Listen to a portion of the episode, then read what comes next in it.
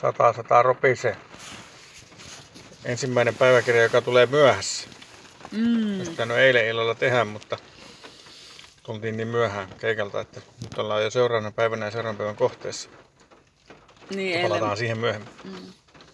Se oli varmaan 12, kun oltiin takaisin. Joo. Eli me oltiin Dynedinissä yötä semmosessa hostelissa, jonka nimeä mä en vieläkään muista. Ää, Giiki. Gekko. Kiiki. Kekko Backpackers, joo, Joo. joo. semmonen joo. Ja se oli, se, se oli vanha, vanha hieno hotelli se rakennus. Joo, siis se oli joku mm, mm, varmaan 30-40-luvun ehkä, jos pitäisi arvata, niin sen ajan semmoinen hieno, hieno kivitalohotelli, jossa oli semmoiset ruudulliset laattalattiat siinä sisäänkäynnissä ja hieno, hieno kyltti siellä ylhäällä, ylhäällä betonista niin kuin painettuna ja kaariholvi sisäänkäynti ja vanhat puukaiteet. Ja... Mutta ei se itse hostelli nyt ollut ihan niin hieno sitten enää. Mutta se oli ollut tosi hieno. Huone oli semmoinen vanha siivouskomero. Niin mä, musta näytti siltä, kun mä, mä kattelin sitä, kun mä ajattelin, että se on ollut hieno hotelli, niin se oli varmaan jaettu ne huoneet kahteen osaan. Että se to, toinen onnellinen oli saanut ikkunat. ja meidän puolikas oli siinä käytävän puolella. Siinä, se oli siivouskomeron kokoinen ja siihen mahtui. kerrossänky. Mm. Mm. Ihan hyvin mahuttiin sinne, ei sinne mitään muuta tarvetta ollut kuin nukkua sille. Ja reissun paras wifi oli täällä. Se oli Joo, se oli, nopea. oli ihan super. Joo. Se oli muutenkin ihan siisti paikka. Se oli rempallaan, mutta siisti paikka. Ja sitten siellä näytti, että siellä asuu semmoisia tyyppejä, jotka asuu siellä vähän pitempään. Yksi suomalainen suomalaiskaveri tuli vastaan sitten sinne iltapäivällä. Käytiin tekemässä ruokaa sinne, niin se asui kanssa siellä. Mm, Se on siellä reissussa. Mm, mutta siellä ei semmoisia niinku matkailijoita ollut, vaan semmoisia elämä, oman elämänsä matkailijoita enemmän. Joo. Ja sitten siellä oli sellainen systeemi, että ne vissi, jos ne teki niinku yhden päivän viikossa töitä, niin ne sai ilmaisen majoituksen. Ja siitä syystä siellä ilmeisesti oli aika siistiä. Siellä oli niinku vanhaa, mutta puhtaat pinnat. Se suomalaiskaverikin sanoi just, että se oli siellä niinku töissä, että se teki päivän töitä siellä, niin sitten sai asua ilmaiseksi siellä sen viikon. Näin mä ymmärsin. Mm. No, mentiin sinne, heitettiin kamppeet ja Niin jo edellispäivänä. Mutta Nyt me ollaan lähdössä nukkumaan. sieltä. Nyt me ollaan Mm. lähdössä sieltä jo ensimmäisen yön jälkeen. Me oltiin täällä siis kaksi yötä sitten Mm. saman tien. Koska tämä oli yhtä halpa. Maksoi 45 dollaria tämä majoitus, kun meillä maksaa tyypillinen kämppäri. Siis nyt tultiin kämppäri, joka maksaa 42 dollaria yö. Mm. Täällä on teltassa. Ja tuolla saatiin sentään kuitenkin olla huoneessa. Et se oli Dunedinissa, oli tosi halpaa, halpaa tämä majoitus. Mm. Mutta joo, me tehtiin normaali aamiaiset ja muut ja lähdettiin, lähdettiin siitä sitten äh, kattelemaan äh, Dunedinin Botanical Gardenia. Kasvitieteellistä puutarhaa. Sää oli sellainen vähän epävarma, että rupeako satamaan. Ja aika viileä ja tuuli kovasti. Mutta me tiedettiin säännöstä, että iltaa kohde on paranemassa. Et aamulla piti olla kuuroja ja sitten se paranee koko ajan. Mm. No siinä me kerättiin sinne puutarhaan, niin pari kuuroa siinä tuli sitten. Mutta Oltiin suojassa, suojassa ekan kuuron ajan siellä ja toinen kuuro ei ollut niin paha enää. Se oli ihan, ihan hyvä, hyvin saatiin siellä kierrettyä paikat. se oli iso puutarha. Siellä oli, oli erilaisia osastoja. Ehkä kaikista hienoin oli alppiruusupuutarha. Vaikka mä ajattelin, että sinne ei kannata edes mennä, että nämä ei kuki enää. Mutta ne oli niin isoja, että kannatti käydä katsoa. Ne oli siis semmosia, Se oli viidakko melkein. joo, siis semmosia 10 metriä korkeita, enemmänkin. Mm. No, Ja oli ja- osassa kukkiakin. No oli joo. Siis mä ajattelin, että oon mä nähnyt isoja alppiruusia, mutta en mä ollutkaan. Olihan siellä hienoja ruusuja muutenkin. Oli, siellä oli oma ruusupuutarha ja yrttipuutarha. Ja, Ja- sitten oli eh, paikallispuita, oli semmoinen alue. semmonen Me, niin, paikallinen metsikkö. Ja sitten oli semmoinen, missä oli maailman, maailman puita. Niin eri, ympäri. niin eri paikoista. puolilta. Aasiaa ja Amerikkaa. Ja... Oli paljon komeita isoja puita. Sitten oli sellainen papukaijojen pelastusosasto. Mä toivon, että se oli pelastusosasto.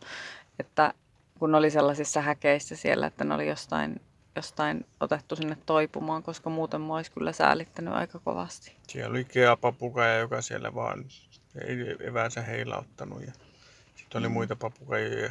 Niin joistain oli kerrottu muuten, että ne oli siellä toipumassa. Ja jostain oli sanottu, että ne on niin harvinaisia, että, että jotain elinympäristöä yritetään palauttaa ja, ja kun se saadaan parempaan kuntoon, niin ne lasketaan sitten luontoon. Ja jotkut oli semmoisia, että ne siellä poiki ja sitten niitä poikasia vietiin. Mm. Mun mielestä vähän niin Joo. kuin näin. että Oli vähän monestakin syystä niitä oli siellä.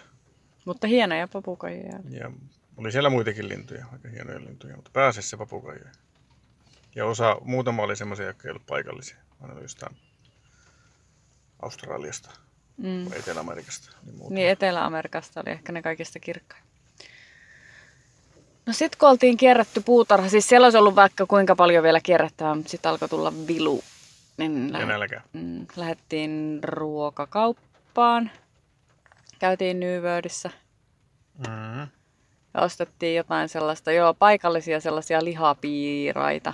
Tämmöisiä brittityylisiä, vähän niin kuin meikäläiset lihapiirakat, mutta se on, kuori on enemmän tämmöinen niin kuin pasteja kuori kuin Mm. meikäläinen lihapiirakka. Ja sisältä puuttuu riisi, siellä oli vähän niin kuin jauhelihakastiketta ja juustoa. Ja sitten mm, parsakaalia keitettiin kaveriksi. Syötiin siellä Hostellissa. hostellissa ja sitten se jotenkin vierähtikin se niin, että oli aika lähteä sinne. Aa, me ei olekaan kerrottu, minne me päädyttiin illalla. Me Ei. lähdettiin Albatrossipaikkaan. Me oltiin Joo. varattu sinne sellainen kierros. Il- illan viimeinen albatrossikierros oli varattu ja sen perään sitten oli varattu vielä äh, pingvinikierros. Ja me oltiin katsottu se ajoaika sinne. Ja sitten oltiin vähän, että no lähdetään, lähdetään vaikka puolitoista tuntia ennen kuin mitä oikeasti tarvitsisi lähteä. Niin ihan tosi hyvä, kun lähdettiin, koska se tie oli ihan, ihan Siellä- pieni. Se oli semmoinen rantatie, mikä mutkitteli koko ajan. Se oli osittain rempassa. Ja sitten siinä oli kovasti liikennettä, se oli aika hidas mennessä. Niin sinne kesti enemmän kuin se 40 minuuttia, mitä Google sanoi. Mm. ajaa. Oltiin hyvissä ajoin. ajoin Tosi hyvissä paikalla ja kerettiin vähän kahtella sinne maisemaan. maisemia vielä. Eli menti, se oli semmoinen niemi, Otako Peninsula niminen alue. Ja siellä ihan viimeinen niemen kärki, missä tuulee ihan julmetusti aina. Saavuttiin sinne parkkipaikalle, niin sitten siinä, sitten ollaan täysin lokkien ympäröimänä siinä heti. Siinä lokit pesii siinä parkkipaikan kupeessa. Siis saman tien kun autosta ulos, niin metrin päässä on lokin pesä ja lokkivauvoja ja lokkeja lentää ja lokkeja rääkyä ja lokkeja kakkia ja kakkaa on joka paikassa. Ja kakka haisee joka paikassa. Kuo, kuo, kuono tuoksuu oikein kunnolla siellä. Mutta ne ei ollut yhtään vihaisia. Ei. Ne, ä, niiden poikasten viereen pystyi menemään, ne ei ollut äkäisiä. Niihin ei saanut koskea, ne sanoi, että ne hylkää, jos niihin koskee, mutta ei ne ollut niistä moksiskaan, vaikka siinä ihmisiä käveli. Ja sitten jos siitä meni kahtelemaan vähän maisemapaikoista, niin siinä näkyy merileijonia ja noita fyrsiilejä. Mm, yksi oli uimassa, se oli semmoinen hieno korkea maisemapaikka, niin nähtiin, kun se ui siellä turkoosissa meressä. Se oli varmaan semmoinen karvanorppa. Joo, fyrsiil. Ja se il- ilma oli muuten muuttunutkin siitä aamun, aamun koleudesta ja sateesta aivan tosi hienoksi auringonpaisteeksi. Ei pilven hattaraakaan. Ja tuulta oli luvannut 10 metriä ja se ehkä saattoi pitää paikkansa myös. Se oli hyvä, koska tähän albatrossipaikkaan pitää mennä silloin, kun tuulee, koska albatrossi ei tykkää lentää muuta kuin tuulella. Ja se tuuli oli lämmin tuuli. Se ei tuntunut mm. silloin päivällä auringossa yhtään kylmältä, vaikka se oli ihan tosi tosi kova. Joo. Sitten siellä albatrossipaikassa sisällä, niin siinähän myydään sitten kaiken maailman albatrossirompetta ja kaikenlaista uusseelantirompetta ja sen sellaista. Ja sitten siellä on nä- näyttely siitä albatrossipaikasta ja sen historiasta kerrotaan sen perustajasta. Ja sitten siellä on kahvila ja sitten siellä oli sellainen näyttely siinä samassa nimessä olevasta linnoitusrakennelmasta. kun 1800-luvulla oli, pelättiin, että venäläiset, venäläiset tulee ja hyökkää sinne, niin ne oli rakentanut vähän puolustusrakennelmia silloin. Tarina kertoo, että siellä oli venäläinen sotalaiva liikkunut lähistöllä, ja jossa oli enemmän kuin koko maassa. Ja oli sitten vähän säikähdellyt silloin. Ei ne vissiin koskaan ollut mitään yrittänyt tehdä täällä. Mutta se oli semmoinen historiallinen paikka monellakin tavalla. Kuten myös sillä tavalla, että se niemi ja se vieressä oleva ranta, missä katsottiin pingviniä myöhemmin, niin siinä, siinä oli kirjoitettu, äh, allekirjoitettu kuuluisa Vaitangin sopimus, johon perustuu koko Uuden-Seelannin maa käytännössä. Se on tehty silloin Maurien kanssa sopimus maajaosta ja kaikesta. Joka paikassa aina vi- viitataan Vaitangin sopimukseen. Kuuluisin mahdollisiin juttu, mitä täällä on. Se oli tehty siellä. Ja tää on ollut semmoinen alue, minne Kuukon alku, alkujen kanssa tullut. No, me katseltiin siinä näyttelyitä aikamme ja sitten päästiin Albatrossikierrokselle. Se alkoi sillä tavalla, että meillä oli auditoriossa semmoinen esitys. Meillä oli tosi hyvä opas. Se kertoi vähän niistä albatrosseista, että kun ne syntyy, niin ne 80 prosenttia lentää elämästään. Vai enemmän. Jotain sitä luokkaa. Ja ne kiertää vähän niin kuin etelänapaa. Että ne lähtee Uudesta Seelannista ja sitten se, niin ne Afrikan ja Etelä-Amerikan kautta kieppaa tänne takaisin aikanaan. Ja ne menee ensimmäiseksi, ne menee sinne Etelä-Amerikkaan ja ne viipyy siellä vähän aikaa. Ja sitten vasta kun ne haluaa pariutua, niin ne tulee takaisin tänne. Mm. Et ne, niillä menee useampi vuosi. Oliko ne viisi vuotta vanhoja vasta, kun ne rupeaa pariutumaan tai jotain? Pari-kolme vuotiaana. Oliko Ne se- alkaa etsimään puolisoa, mutta sitten se saattaa kestää. Sitten niillä menee pari-kolme vuotta, sen, että se vakiintuu se puoliso. Ne mm. valkkaa sen ensin ne näkee sen uudessa Seelannissa ja sitten ne lähtee matkoille taas. Ne näkee seuraavana vuonna se uudestaan. Ja sitten saattaa mm. kolmantena vuonna tehdä poikasen. Mm. Ne kiertää niin kuin sitä etelänapaa. Ja sitten ne tekee vain yhden poikasen aina joka vuosi. Yksi muna. Eikä se ollut vuosittain. Se, se Eikö joka, toi, vähän, vähän niin kuin joka toinen vuosi. Ne Joo. lepää yhden vuoden sitten sen jälkeen, kun ne kasvattaa poikasen. Mutta tämä on sellainen paikka, sitten tämä niemi, että siellä oli niitä pesiä tosi monta. Niitä oli nyt tosi monta, joo. Oliko niitä 40 Kymmeniä vai oli, 50? Jotain, kymmeniä joka tapauksessa. Joo. Mutta täällä on sellainen historia, että niitä ei alun perin ei ole ollut täällä. Että tämä, tämä oli siis Royal Southern Albatros, joka täällä pesi. Niin se normaalisti pesi Chatham Islandilla, Chatham saarilla, joka kuuluu uuteen Seelantiin ja oli keskellä tyyntävaltamerta siellä tuhannen kilometrin päässä. Niin sieltä oli sitten joskus Albatrossia tullut 1800-luvulla, oli ensimmäiset havainnot, että oli käynyt tässä ja yrittänyt pesiä vissiin, mutta ei ollut onnistunut. Ja ensimmäinen niin kuin, onnistunut muninta vissi oli 1919. Ja sitten ensimmäinen oikeasti niin kuin onnistunut poikane oli 1938 vai 37. Joo. Ja se ensimmäinen poikane oli sellaisen paikallisen opettajan ansio, kun se löysi sen albatrossin sieltä hautomasta ja pesimästä, niin se rakensi siihen aidan ympärille ja vartioi sitä sitten yötä päivää. 79 päivää se hautoo sitä munaa, se albatrossi. Niin Ja tästä opettajasta tulikin sitten kuuluisa albatrossitunti ja muuta. Ja sitten oli isot plakaatit tuolla. Ja se oli hassu Se se, tehnyt julkaisuja ja muita näistä sitten. Ja tehnyt videon, kuvannut sen 30-luvulla. Ja niin se video oli tosi kiva, Mm. kun se oli itse kuvannut ja kertoi siitä kehityksestä ja, ja näytti sitä albatrossia siellä munimassa. Mutta se oli hassua, että se albatrossi on niin kesy, että se antaa ihmisen vaikka, nyt kun ne suojelee niitä siellä, niin se antaa ihmisen vaikka vaihtaa sitä munaa siellä pesässä, vaikka tekomunaan tai toiselle parille. Ja se antaa punnita sitä munaa. ja, ja poikasta. mm, Ja sitten ne rapsutteli siinä videossa sitä albatrossia ja muuta. Se ei niinku pelkää. se ei pelkää yhtään. Mutta se on sitten se ongelmakin sitten heti, jos siellä on semmoinen paikka, missä se, mihin se pistää sen pesänsä ja siellä on petoja, niin nehän vie sen munan ja syö sen. Ja sen takia se pesintä ei ollut aikaisemmin varmaan onnistunut, täällä Chatham Islandeilla ei ole petoja. Mm. Niin siellä se onnistuu. Että... Mutta nyt kun on suojellut tätä ja tehnyt tästä alueesta tämmöisen reservaatin niille, niin nyt, nyt ne pesii siellä oikein menestyksellä. Se oli aika kallis se kierros, mutta ne rahat meni sitten sille, sille säätiölle, joka suojelee niitä albatrosseja. Ja just pitää tätä paikkaa yllä. Ja ne merkkaa ne kaikki niin, että ne näkee niinku kiikarilla värikoodista, mikä niillä on jalassa, semmoisissa renkaissa, että kuka on kukakin. Et vanhin albatrossi oli se, se joka silloin 30 39 Yhdeksän oli tuli. re- rengastettu se yli, yli, yli 60-vuotiaaksi. Niin, siitä oli 83, kun siitä oli viimeinen havainto. Joo. Mutta sitten sen luennon jälkeen me kiivettiin semmoista polkua pitkin. Siinä oli tässä semmoinen niin lasikoppi sinne niemen kärkeen. Ja se, ne albatrossien pesät oli aivan vieressä, että ne oli ehkä 10 metrin päässä Niin lähimmät, joo. lähimmät. Ja ne, näki kaksi-kolme pesää näki hyvin siitä. ne, ne oli siellä hautomassa munia ja siinä yläpuolella lenteli sitten, olisiko kymmenkunta albatrossia lentänyt sitten tuulessa ympärille. Joo, ne teki vaikka mitä temppuja siinä. Siinä näki monesti, se yksikin meni sinne yhdelle pesä, sille pesälle, meni aina vähän niin kuin kysymään, että vaihdettaisiko vuoroa. Ne kuulemma hautoo, ne voi hautoa viikonkin siinä putkeen.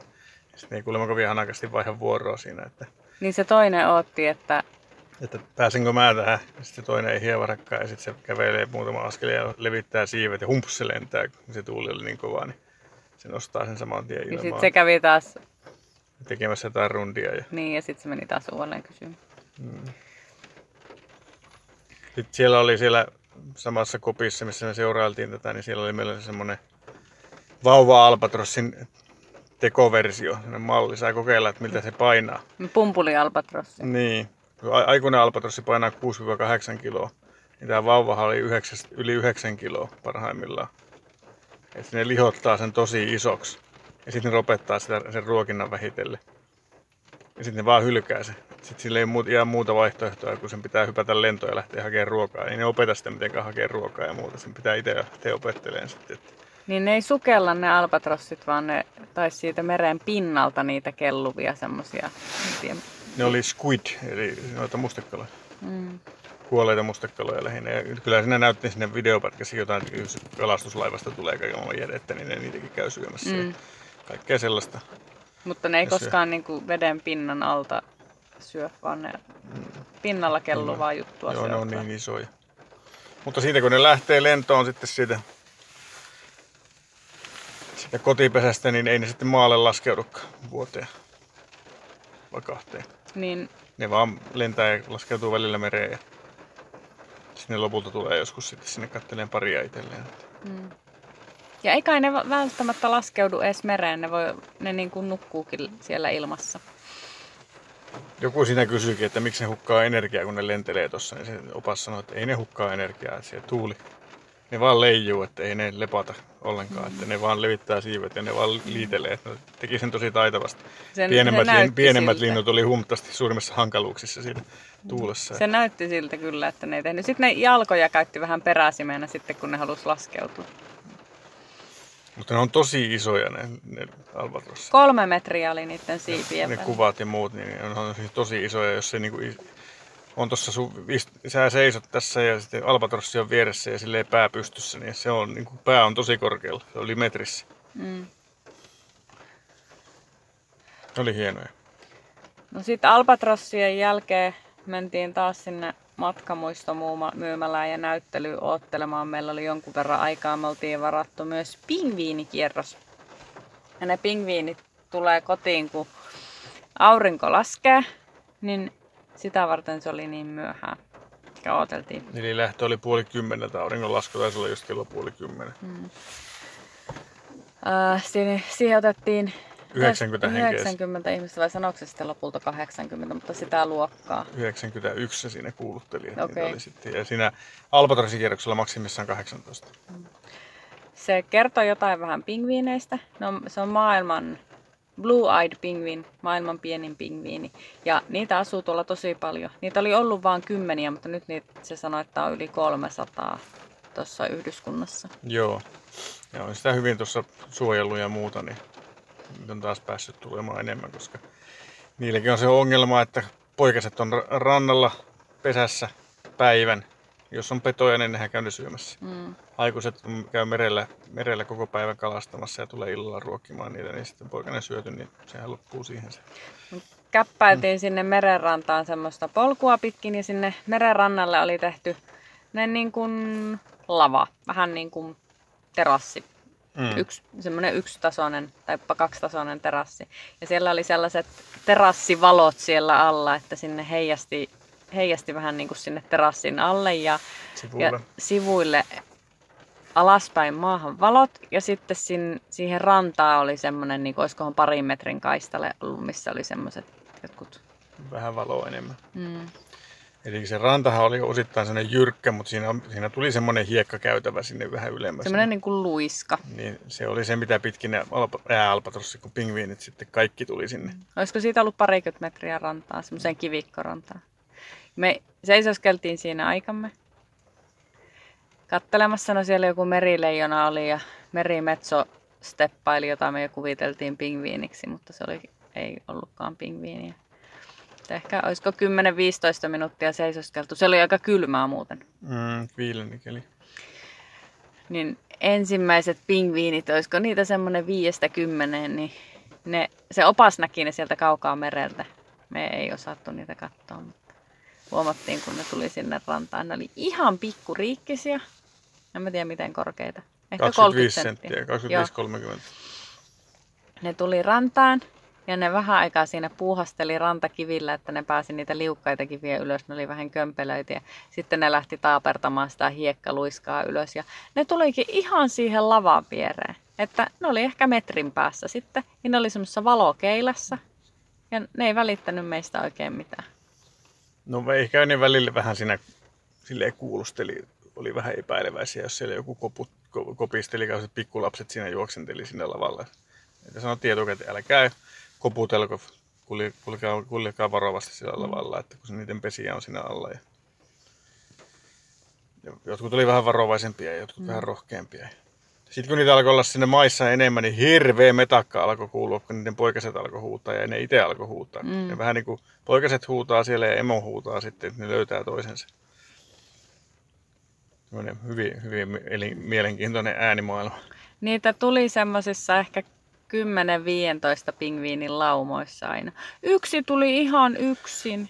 Ihan ihan yksin. Ja mä luulin, että se on sairas, kun se jäi siihen vesirajaan. Ja se ei näytti, ettei se pääse niistä liukkaista kivistä ollenkaan. Ja lokkiit alkoi kaarella se yläpuolella. Ja sitten mä ajattelin, että tämä käy, loppuu ihan surkeasti tämä koko pingviinien kattominen, jos sille käy köpelösti. Mutta sittenpä tulikin semmoinen isompi lauma pingviinejä. Ja tämä, joka oli nyhjättänyt siellä, siellä kivi, rantakivillä, niin se oli vähän kauempana, niin heti kun se näki ne muut kaverit, niin se lähtikin kauheata vauhtia juoksemaan niitä kohti.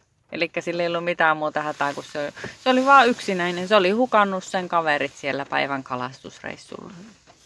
Niin, ne taitaa vähän tämmöisessä parvissa kulkea. Porukassa on voimaa. Mm. Uskaltavat paremmin mennä porukassa, että jos joku petokin, niin pingviinit on laumaeläimiä. Mutta niitä sai siinä tu- me- melkein tunti, kateltiin varmaan niitä siinä. Kyllä, me oltiin varmaan koko tunti. Ja siellä ei ollut enää montaa ihmistä sit, kun me lähdettiin lopussa pois. Olisiko ollut viisi. useimmat paleltu siinä tuulessa varmaan. Että Meillä me oli, ihan siihen asti, kun ne piti valoja päällä siinä. meillä oli vaatetta päällä. Mä olin kyllä ihan jäässä, mutta en mä kerennyt pohtia sitä sitten. Ja oli meillä vähän enemmän vaatettakin. No, osa oli sortseissa siellä ja silleen, niin näki jo heti siinä, kun jonoteltiin sinne rantaan, että noi ei kauaa muuten tuolla tarkenee. Mm. Mutta ne oli kivoja ne pingviinit. Tämä oli parempi, parempi pingvi- pingviinishow kuin se, missä mä olin 15 vuotta aikaisemmin. Se oli eri paikassa. Siellä istuttiin semmoisessa teatterikatsomossa ja kytättiin, kun ne tuli rannasta ja juoksi pesilleen. Niin siinä joutui katsomaan paljon kauempaa, niin nyt pääsi paljon lähemmäksi. Mm. Ne oli ihan siinä lava allakin itse asiassa, kun istu, seisoi siinä terassilla ja kurkisti sinne niin kuin jalkojen juureen sinne lava alle, niin siellä seisoi pingviini. Mm. Ja niitä olisi voinut tulla sille meidän polullekin vielä. Ne se varoittelikin etukäteen, että jos niitä tulee siihen, niin annatte niiden mennä vaan, että mene esteeksi niille, että ne säikähtelee ja muuta. Että niillä on pesiä sillä aika korkeallakin ylhäällä. Sitten olisi ollut hieno tähti taivas, mutta palelsi niin paljon, että ei tarvittu sitä jäädä katsomaan. Ja olikin ensimmäinen kerta, kun ajettiin, ajettiin pimeässä sitten. Mm. Pimeässä sitten dunettiin niiden samaan hosteliin ja koisaamaan. Ja Tommi ihmetteli, että miksi haisee linnunkakka autossa. Niin, mä, Mä mä ihmettelin, että että, no- mä, mä kun nojailin johonkin linnunkakkaan. Siellä siis linnunkakka oli kaikkialla. Niin mä sitten seuraavana aamuna hoksasin, että aha, täällähän mun lippalakin lipassa on semmoinen ve- verinen linnunkakka. Mä en tiedä, oliko se verta vai jotain semmoista kalaa möhnää. No jotakin, mutta kuitenkin oranssia. sellainen punainen, punainen läikkä. Ei mä se- nyt vähän yritin putsailla, Se mutta ei se semmoista- vielä kovin hyvin ne pu- puhas. Oli vaan oranssia kakkaa. Mutta tonne kun menee tonne paikkaan, niin kannattaa varautua, että haisee pahalle. Mm. Mutta ei saatu enempää kakkaa niskaan, mikä oli aika yllätys. No autossa oli sitten, Lokin- joo, autossa. siinä oli vähän tota, katolla ja muualla oli kakkalaikkuja, mutta niitä nyt vähän pesty. Ja nyt, nyt sataa, niin eiköhän se puhistu tässä Mm. loputkin sitten. Mitä siinä mahtoo olla. Että... Semmonen pingviinipäivä oli Dunedinissa. Kaupunkia ei kerätty katella, mutta puutarhat ja albatrossit ja pingviinit. Kyllä me nyt vähän siinä kaupungissa ajettiin, mutta keskustassa vaan käytiin, mutta ei silleen varsinaisesti sait siinä, siinä tehty. Ei käyty maailman jyrkimmällä tiellä eikä katsomassa edes rautatieasemaa. Mm. Keskityttiin näihin luontokohteisiin ja syömiseen. Mm.